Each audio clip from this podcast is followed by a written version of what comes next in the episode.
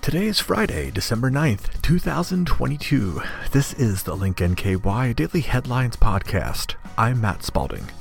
On today's episode, Braxton, Dewey's, and Graeter's combo slated to open in late 2023. CVG sells 76 acres to Boone County.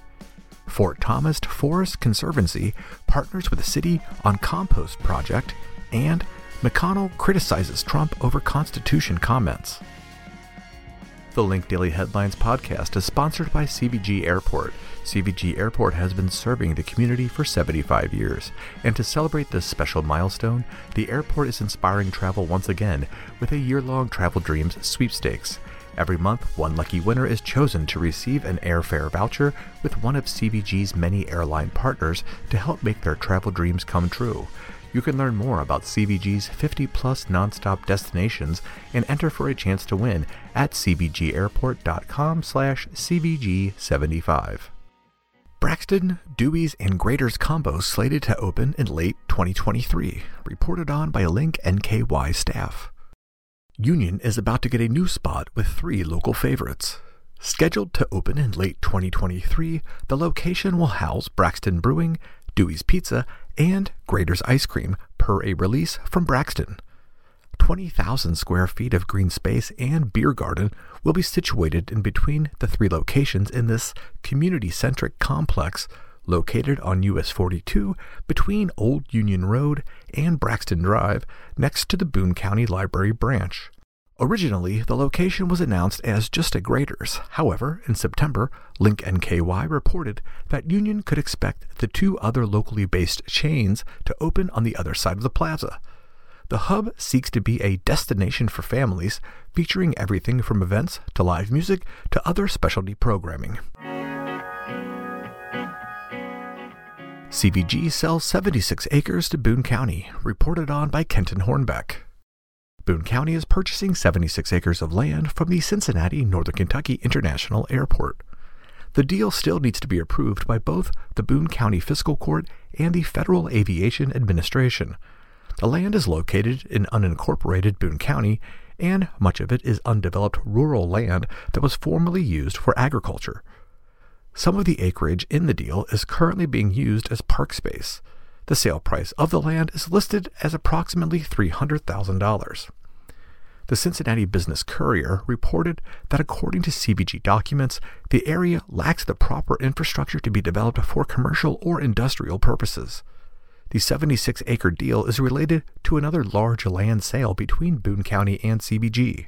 In July, the Boone County Fiscal Court voted to finalize the purchase of 296 acres of unused land from CVG. The property sold in July is located between Bullittsville Road and Idlewild Drive, east of CVG. Prior reports show the Kenton County Airport Board signed off on the over $1.1 million transaction. The FAA determines the price of the land and requires that it must be sold at market value.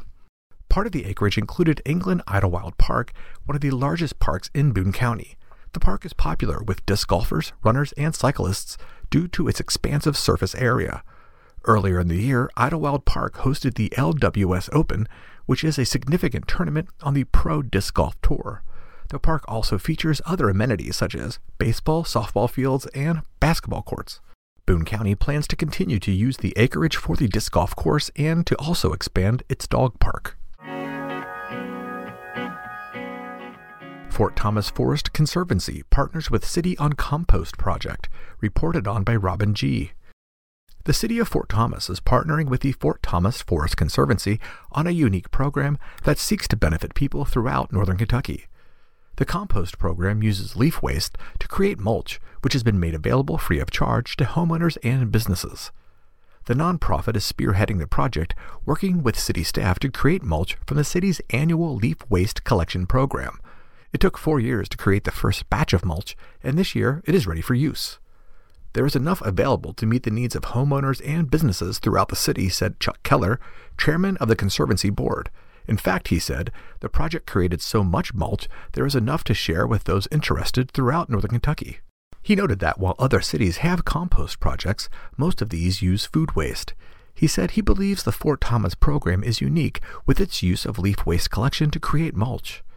The Forest Conservancy's mission is to keep the city green, to educate, conserve, and preserve our natural heritage, Keller said. As part of that effort, the nonprofit has purchased properties around town, creating conservation easements and other efforts to protect the land. The organization also partners with local schools and other groups on green projects in the community. The city's partnership with the Fort Thomas Forest Conservancy has been very positive, said City Administrator Matt Kramer.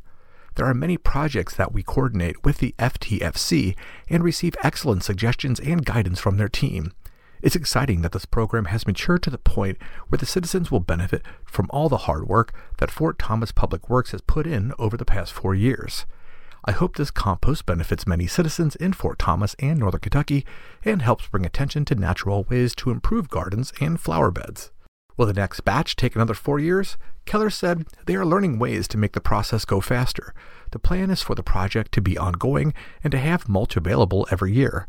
For the next batch, it will depend on how much they have left over at the end of the season, whether they are able to mix it in with new leaves, and what happens as a result, he said.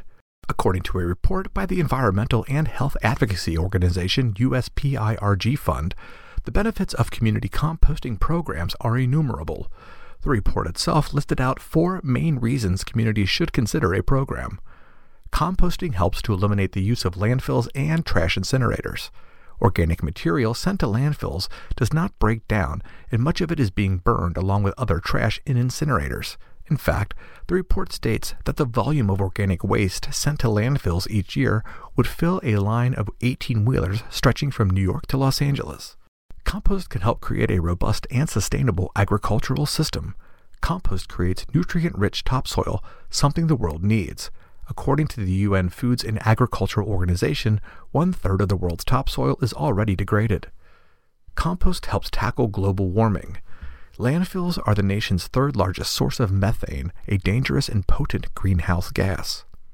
Compost can replace synthetic chemical fertilizers. It's better for the soil, less toxic for the environment, and frankly, easier on our pocketbooks. The mulch is free to all. It is located in Tower Park behind the Natural Start Preschool building. Enter the River Road entrance for easiest access to the material. It's a self serve, so bring your shovel, buckets, and truck, and take as much as you want. There is no limit. Drive up to the piles, load up, and take it home. Make as many visits as you like. The supply can be replenished, Keller said. McConnell criticizes Trump over Constitution comments, reported on by Mark Payne. Kentucky Senator Mitch McConnell issued criticism against former President Donald Trump over the latter's comments calling for the suspension of the Constitution. Anyone seeking the presidency who thinks that the Constitution could somehow be suspended or not followed, it seems to me would have a very hard time being sworn in as President of the United States, McConnell said Tuesday in Washington. The remarks come after Trump said on social media that the 2020 election was stolen from him. In his comments, he said that the fraud in the election, where he lost to President Joe Biden, would allow the termination of all rules, regulations, and articles, even those found in the Constitution. When pressed about whether he would support Trump in 2024, McConnell wouldn't say. What I'm saying is, it would be pretty hard to be sworn in to the presidency if you're not willing to uphold the Constitution, McConnell said. That's what I said, and I've just said it again. And those are the headlines we are following for Friday, December 9th, 2022. The Link NKY Daily Headlines podcast is published Monday through Friday and can be heard on our website or wherever you get your podcasts. Do you have a comment about the podcast or know a story you think we should cover? Email me, mspalding at linknky.com.